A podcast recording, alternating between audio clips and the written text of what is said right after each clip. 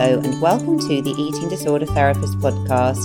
This is a podcast to help you find peace with food and overcome disordered eating. And I'm Harriet Frew, aka the Eating Disorder Therapist, and I'm so excited to share with you all kinds of stories, tips, information, and guest interviews to help you on your journey in finding peace with food. So, thank you so much for listening today. Now, today I have a guest on the show, and I am talking to Dr. Kelly Kessler. Dr. Kelly is a licensed physical therapist, wellness coach, host of the podcast Rewiring Health, and founder of Optimal You Health and Wellness LLC. Kelly teaches women who have a history of an eating disorder how to regulate their nervous system to achieve relief from chronic pain. Inspired by her own journey of recovering from an eating disorder and chronic back pain, Kelly has helped many women harness their profound ability to shift from survival mode to thriving. Kelly uses an integrative approach to healing, including a personalized audit, education, community support, and actionable steps to create long lasting results. I'm really looking forward to speaking to Dr. Kelly today to hear all about her journey to becoming healed and then working with others and I know many, many listeners to this podcast and many of my clients suffer with chronic pain alongside their eating disorder. So, this is going to be something that's really, really relevant for so many of you. So, let's get to the conversation. This episode is brought to you by the National Centre for Eating Disorders, the NC-FED. Does eating rule your life? If you struggle with control of food, if you're sick and tired of being sick and tired, if you want to speak in confidence to someone who fully understands your relationship with food, contact Sam at the National Centre for Eating Disorders. You will find our details online or call 0845 838 2040. We know everything there is to know about eating distress, and all our practitioners are properly trained. First simple step is to have a no obligation assessment where you can speak freely in confidence to someone who understands and who will be able to tell you what is keeping you stuck. You will not need to do anything else if you simply want to think about what we have to say. If eating rules your life, take that first brave step now and get in touch. 0845 838 2040 during the week or look us up at www.eating-disorders.org.uk. Hi, Kelly, and thank you so much for coming on the podcast today. Oh, thank you so much for having me. So, Kelly, please would you introduce yourself to the listeners? Sure. Yeah. So, my name is Kelly, and I work with women who have a history of eating disorders and then have residual effects from it. So, like chronic pain and musculoskeletal effects. So, I primarily help women who have gone through eating disorder and now are still struggling with some of the repercussions of that. Okay. So, Kelly, could you just tell us a little bit about your own story? Because I know you have suffered yourself, have you, from eating disorders and also chronic back pain? Yes. Yeah. So, I'm inspired by my own journey. So, I had an eating disorder several years ago for about six to seven years. And the nature of my eating disorder was that, you know, I would restrict calories and then I would binge. And then I would basically purge the calories through excessive exercise. And I did that for a few years. And then gradually things just got ramped up more and more. So I would be taking in more calories. And then, you know, running and going to the gym three to four times a day to counter that. And it got to the point where I couldn't counter what I was taking in with exercise alone. So I started throwing up to then get rid of the calories. And then that perpetuated. So my eating disorder kind of ramped up throughout the time that I experienced it. But it was definitely those binge and purge cycles that I went through in addition to like using like laxatives and, and other means of countering the calories.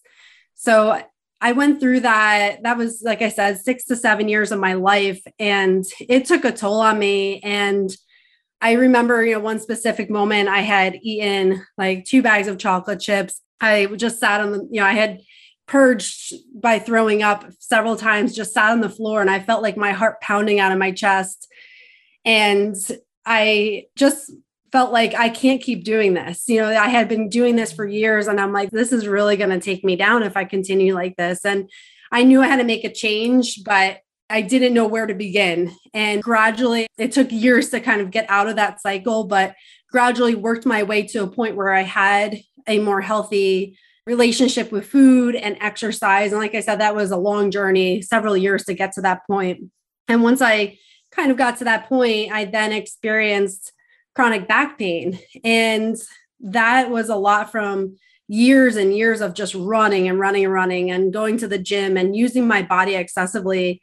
And I also recognized it was a lot of the anxiety and shame that I experienced through my eating disorder that contributed to that as well. So once I had recovered mostly from the eating disorder, then I had this second battle of going through chronic back pain. And it was a long journey with that as well because by trade, I'm a physical therapist. I was going at it more of like a musculoskeletal point of view, but I didn't realize the repercussions of how much the eating disorder had affected my relationship with my body and how it had impacted the extent of which I experienced the back pain. So it took me many years to get to a point where I figured out a system that worked as far as working through the nervous system and learning to regulate myself, to relax my muscles, to move in a way that was healthy for me, and just develop a better relationship between myself and my own body. And that has really just inspired my journey to help others who may have been in the same position because I felt very alone in that journey. And I know how much a support system is crucial for that time. So that's where I am today. And now I'm helping women who are where I was years ago. Well, thanks for sharing your story, Kelly. And I think you're really not alone in the fact that you suffered with chronic pain, sort of, you know, mm-hmm. was it sort of during your eating disorder as well, or was it after you sort of almost felt you'd recovered from that and then that's when the pain emerged? I had moments of back pain, but my eating disorder always trumped the extent of the back pain. So I would just work through the pain because having that eating disorder was more important than anything in the world at that point. It, it had just consumed me. So I think I just masked the pain by using some of the eating disorder behaviors. But I think I recognized how much the pain affected me after I wasn't really being consumed as much by the eating disorder behaviors. But there definitely was an overlap. And it's so helpful, I think, for you just to sort of be talking so openly about the mm-hmm impact of excessive exercise on the body because i think in our culture so in our diet culture world we can often think that no amount of exercise is too much. And you know of course there are mm-hmm. so many benefits to exercising but i think your story is you know it's a great example of how when we go to those excessive limits actually it's incredibly harmful for the body. Oh absolutely. Yeah and that's the thing you know it's everything in moderation but you know when anyone who's gone through an eating disorder you know their moderation is not necessarily an easy thing to understand. And your perseveration on restricting calories and trying to look a certain way you will do whatever it takes. And exercising excessively was my means of doing that especially in the beginning. Yeah. So with sort of the chronic back injury pain like i know obviously chronic pain is such a big topic covers such a vast range of different injuries or kind of impacts on the body.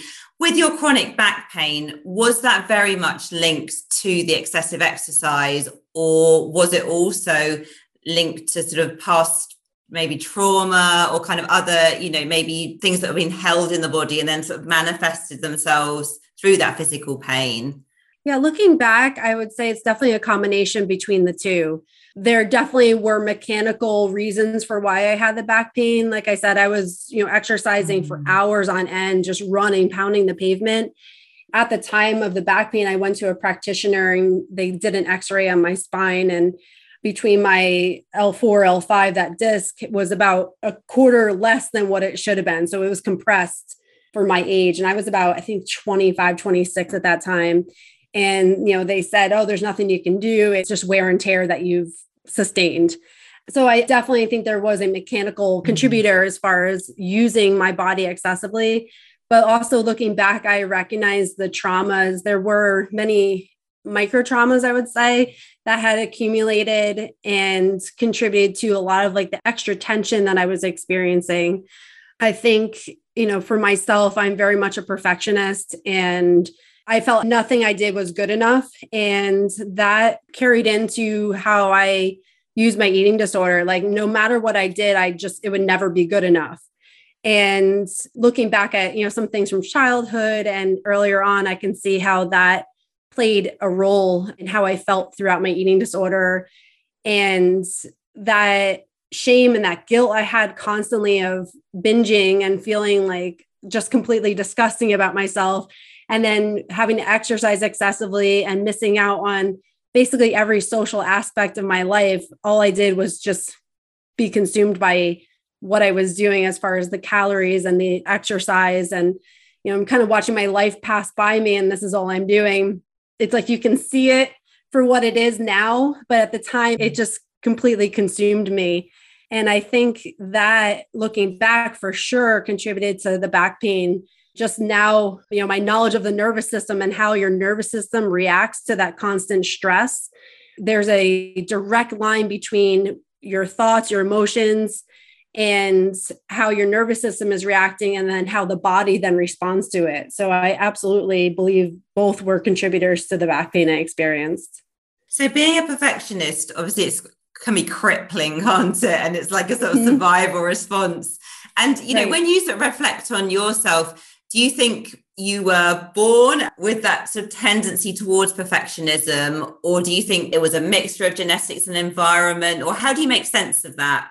Yeah, you know, I've done a lot of kind of looking inward and figuring out where all that came from. I know, you know, growing up, I can't say I had a bad childhood. I had a very good childhood. I had good supportive parents, but there was, you know, a level of, I think, just expectations of what you do. And I do look back and I'm like, wow, that was a little bit more structured, you know, very structured and kind of had to fit this mold of what those expectations were. So I definitely think that played a role in some of my thoughts, even myself. I'm still trying to figure out where that perfectionist mindset came from. I'm just a very high achiever and I you know expect the best of myself and i have high expectations for everyone around me and i'm not exactly i'm still trying to figure out where that came from but it's been a common theme throughout my life and it's something that i've now recognize and recognize how much it has held me back in actually being my genuine authentic self in all those years and I think it's hard sometimes to know, isn't it, where these things come from because it is so complex and multifaceted. Mm-hmm. So, yeah, I think I'm the same, really. I'm sometimes still trying to make sense of my own story. Mm-hmm. Absolutely. so many layers to it. So many layers. And Kelly, for you, why exercise do you think? Like of course that's a very common route for many people mm-hmm. to go down with an eating disorder but why do you think for you that obsessive exercise became the route that you really sort of channeled the eating disorder in? Yeah so i've always been an athlete throughout my years. I'm primarily was a field hockey player and that was always my means like my outlet was athletics. And for me that again the perfectionism and the athletics went hand in hand. Like if I was going to do something, I'm going to be the best at it. And that it kind of just came to a head when I got into like my college years because I'm like, I'm going to start my freshman year in field hockey. And that was my goal. And I'm like, I'm going to be a starter. I'm going to, you know, just work as hard as I can. And I ramped up the exercise and went to college my freshman year and was a starter on the team the collegiate team and I made my goal. And then now, okay, what can I do next? And I just kept ramping it up because, again, I never felt like I was good enough, even though I kept meeting my goals looking back now. But for me, exercise was just a, it was my outlet of my time, my kind of like soul searching time. But it just got completely out of control as far as how I used it. And like I said, my goal was to be a starter. And I had exercised so excessively at that time that I couldn't keep up with the practices because I was running miles upon miles after practice, before practice, lifting before after practice that I end up having to quit the collegiate team because I was exercising so excessively that like I couldn't keep up with what the demands were. It just it kind of blew up in my face. So my first goal was to meet the team, I make the team and be a starter and then I get to that point where I actually make my goal and then my eating disorder became so cumbersome that then I had to give up what my first goal was. That's where it just consumed my thoughts. Like nothing was more important than my eating disorder at that time. So for me, athletics was what I went to. But I think at the time I didn't define myself as having eating disorder. I didn't even really recognize that that's what it was. I'm just figured I'm an athlete and I actually got praise from a lot of people like wow you're so disciplined. You you know I can't believe you do all this. And you know like there was a lot of praise around that. So I kind of fed off of that and then that perpetuated it. But people didn't see what was going on internally. They just saw that I was really dedicated. Mm. It's so helpful for you to say these things out loud because I think you're so, you know, your experience is going to resonate with so many listeners because of, mm-hmm. I think as a society, we do praise, don't we? Exercise, we do praise that kind of dedication and working out all the time. And it's just being really aware, isn't it, that there could be a lot more going on under the surface. Like, it sounds like it was exhausting for you to have to keep up mm-hmm. all of that. And actually, you were physically and mentally really suffering. Absolutely. Yeah, I felt like I was almost a fraud because on the outside, everyone's like, oh, wow, she's such a great athlete. She has it all together. She's dedicated. And then in the inside, there's just this inner turmoil of like, I have ulterior motives of why I'm doing all this. I can't even control why I'm doing all this. I'm just, there's such like an inner force of like negativity towards myself that this is the only thing that is giving me some sense of control. So, yeah, there was definitely that maintaining the exterior persona of what people thought I was versus what I felt like I was at that time. And it was a complete inner battle that I think even perpetuated the eating disorder further. Mm, yeah, well, it sounds just devastating, doesn't it? In terms of like you were on this treadmill of striving to be good enough, but almost the mm-hmm. more you did, you know, the less authentic you felt, the more you were burnt out. But then people were praising you, and you're in that place of real conflict, aren't you? In terms of like in a way of having lost yourself, I guess, so much, but then people really validating that, not knowingly, but yeah, leaving you in a really difficult place. And I guess, yeah, like perpetuating that I'm not good enough sort of cycle more and more. Mm-hmm. 100%. Yeah, I think you captured it perfectly. That's exactly what I was experiencing at that time. And it was a very lonely place to be when you're going through all mm-hmm. that for sure. So Kelly, you've obviously had to do like a massive like overhaul of your life, haven't you? To like step out of that striving place, be able to kind of slow down a lot, address yes. the back pain. So tell us a bit about that journey because I'm imagining for somebody like yourself who was like very striving, very driven, real perfectionist, on the go all the time. I mean, it mm-hmm. must have been quite challenging to start to look at things differently. Oh, 100%. Yeah. And it wasn't a linear journey by any means. You know, there were definitely moments that I did better and then moments that I would go back into some of those behaviors. And like I said, it took years to get to a point where I felt like I was in a better place mentally with it all. But I took just small steps here and there. And I basically, since exercise was my biggest vice, just started with decreasing my exercise a little bit at a time and just kind of celebrated those successes. Like even if it was five minutes, I did less like that was like, okay. And just allowing myself to be okay with that and not feel like I could do more.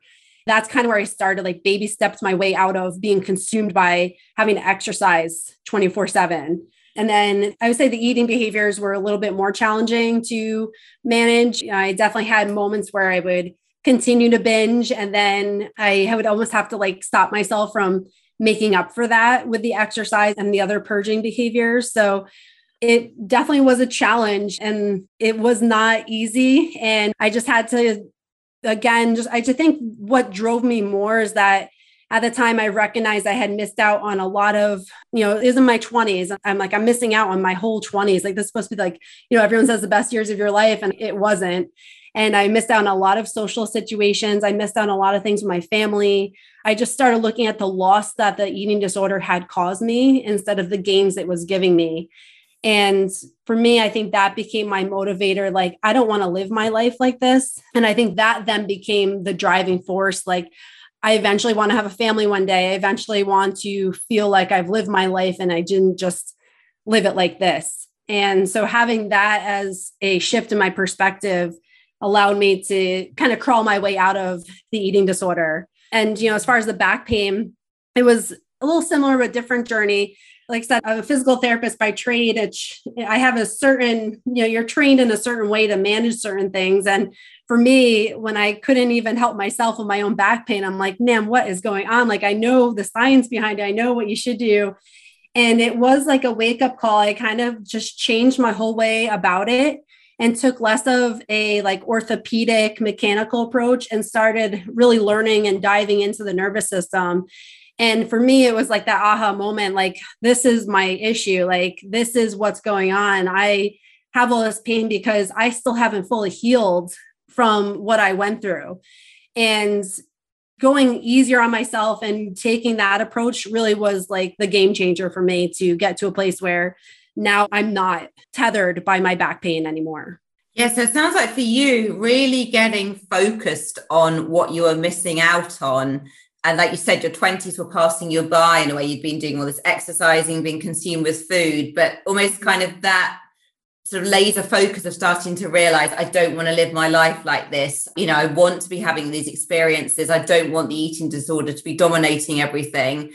So, did that really mm-hmm. help you? Like in those moments when you had a lot of anxiety, I'm guessing from not being able to exercise as much, did you sort of manage to sort of get yourself really focused on that bigger picture or did you have other strategies as well that you implemented like when you were almost perhaps climbing the walls from not being able to exercise mm-hmm.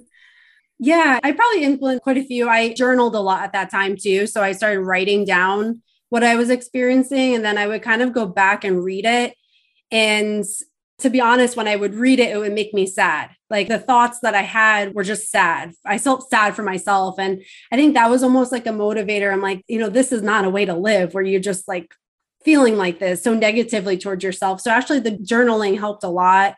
I ended up moving down to Texas. So I had a change of environment, which was kind of like a new beginning for me.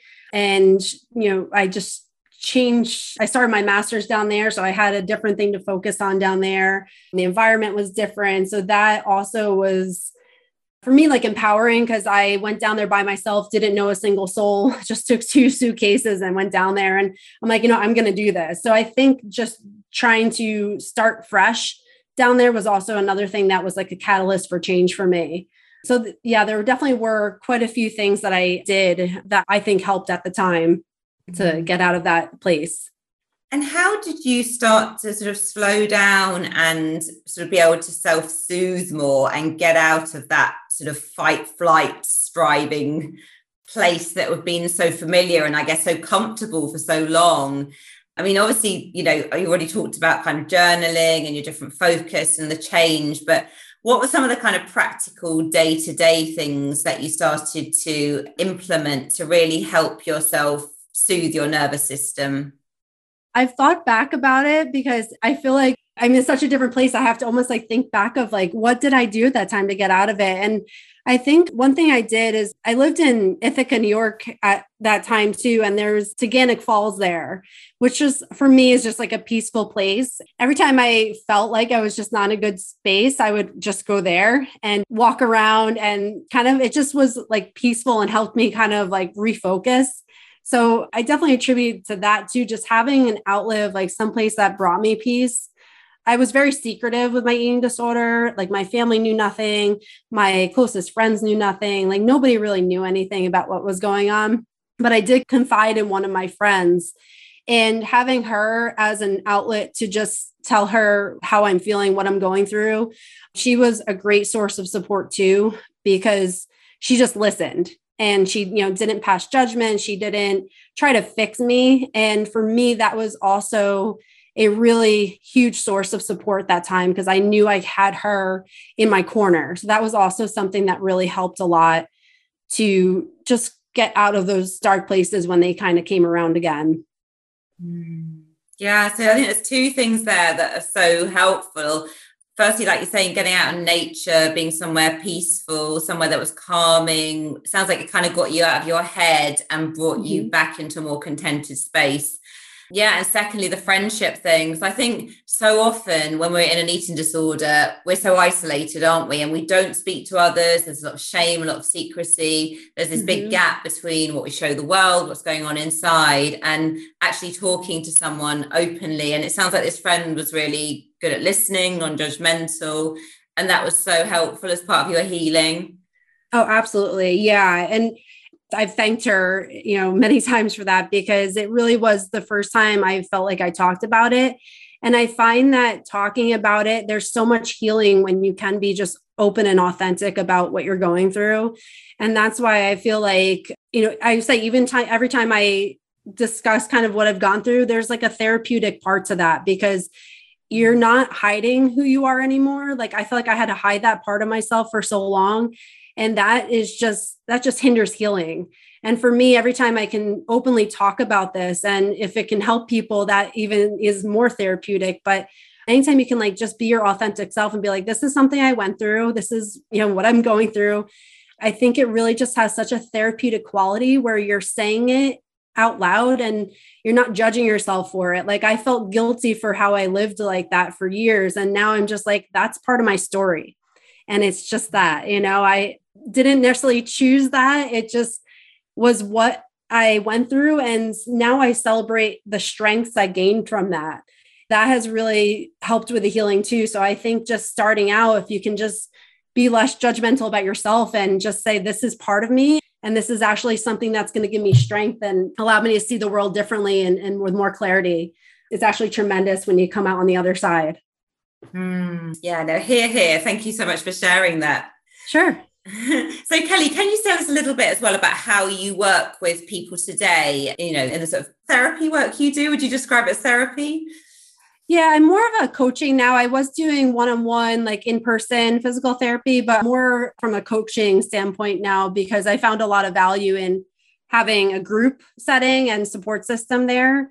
But what I do is I pretty much start with like a personalized audit and recognizing you know environmental factors, personal factors, sleep habits, you know, current exercise habits, any kind of personal audit of like your whole self. So everything that may be contributing to why there is some dysregulation in the system and kind of start with that. So there's awareness of what's going on because sometimes we go through our daily life and all the stressors we don't even realize how it's impacting us.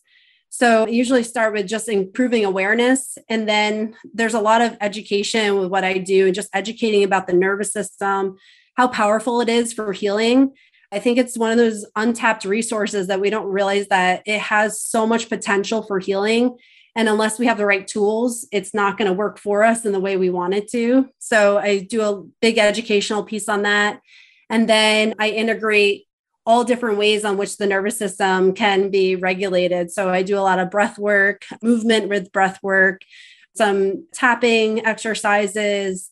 I do a lot with like the optic nerve and visual system, the vagus nerve. So I use a lot of different tools to help regulate the nervous system and get people get them from like a wired wound up state of stress to a point where they can now manage some of those stressors in a more healthy way. So it's more about like teaching the nervous system how to respond appropriately rather than just ramp up at the first bit of stress in your life. So it just teaches the nervous system how to basically respond appropriately which it doesn't necessarily do when you go through an eating disorder and chronic stressors like that.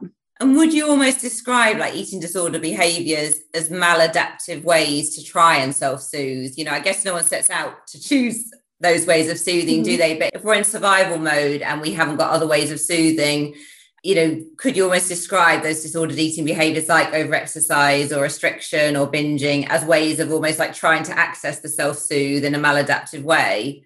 100%. Yeah. Eating disorder behaviors. And like now I see it much more clearly than when I was going through it, but they really are a short term soothing behavior for a long term problem. So, long term, it, it only makes things worse. But in the short term, it does give you that like dopamine response, which is that like reward system that we keep searching for. So, our brains respond to it in a way that we are recognizing as something that is comforting and soothing, but in the long term, our brains actually rewire to put us in more unhealthy space.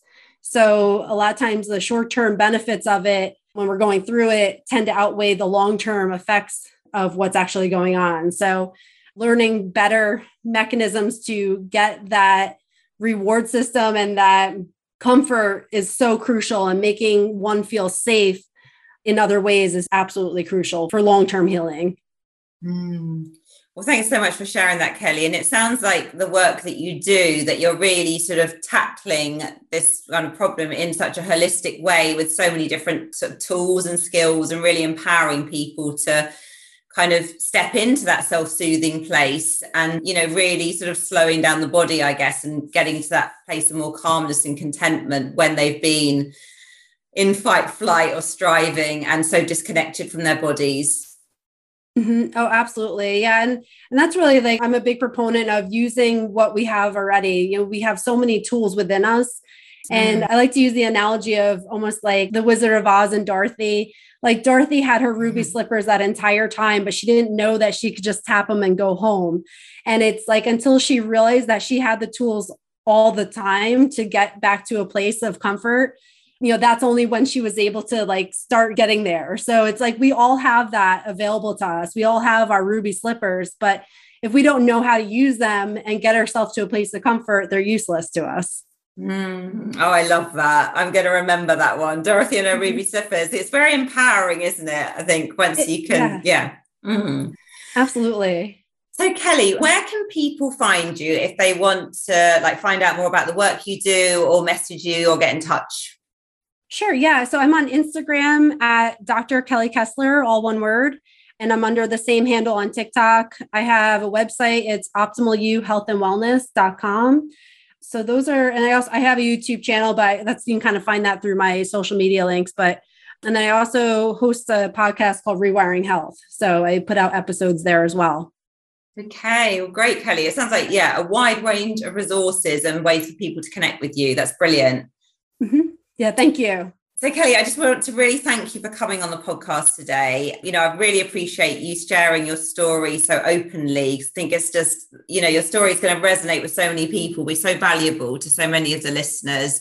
But also just to hear, you know, the hope and inspiration of the journey that you've been on, of almost, you know, turning your life around. And I know it hasn't been easy and in those baby steps, but, you know, to get to a very different place today where you're experiencing kind of you know be connected with your body and you know having sort of healed and being in a good place with your mental well-being. So it's really inspiring to hear your story. Thank you. Oh well thank you so much for having me. And like i said every time i can share it again gives me a sense of healing as well. And for anyone who's in a rough place right now there is hope to always turn it around. So if i can be some kind of source of hope for someone that means the world to me. Okay lovely. Thank you kelly so I hope you enjoyed this conversation just as much as I did. Do go and check out all of Dr. Kelly's info in the show notes. If you're not following me already, do seek me out on Instagram at the eating disorder therapist underscore. And for further support with your relationship with food, do go to the eatingdisordertherapist.co.uk. If you enjoy this podcast, I'd be so grateful if you'd follow, rate, and review, as it helps it reach so many more listeners. And I think we're currently at around number 63 in the Apple mental health charts. So thank you for all of your support. Thank you so much for listening today, and I look forward to sharing another podcast episode with you very soon.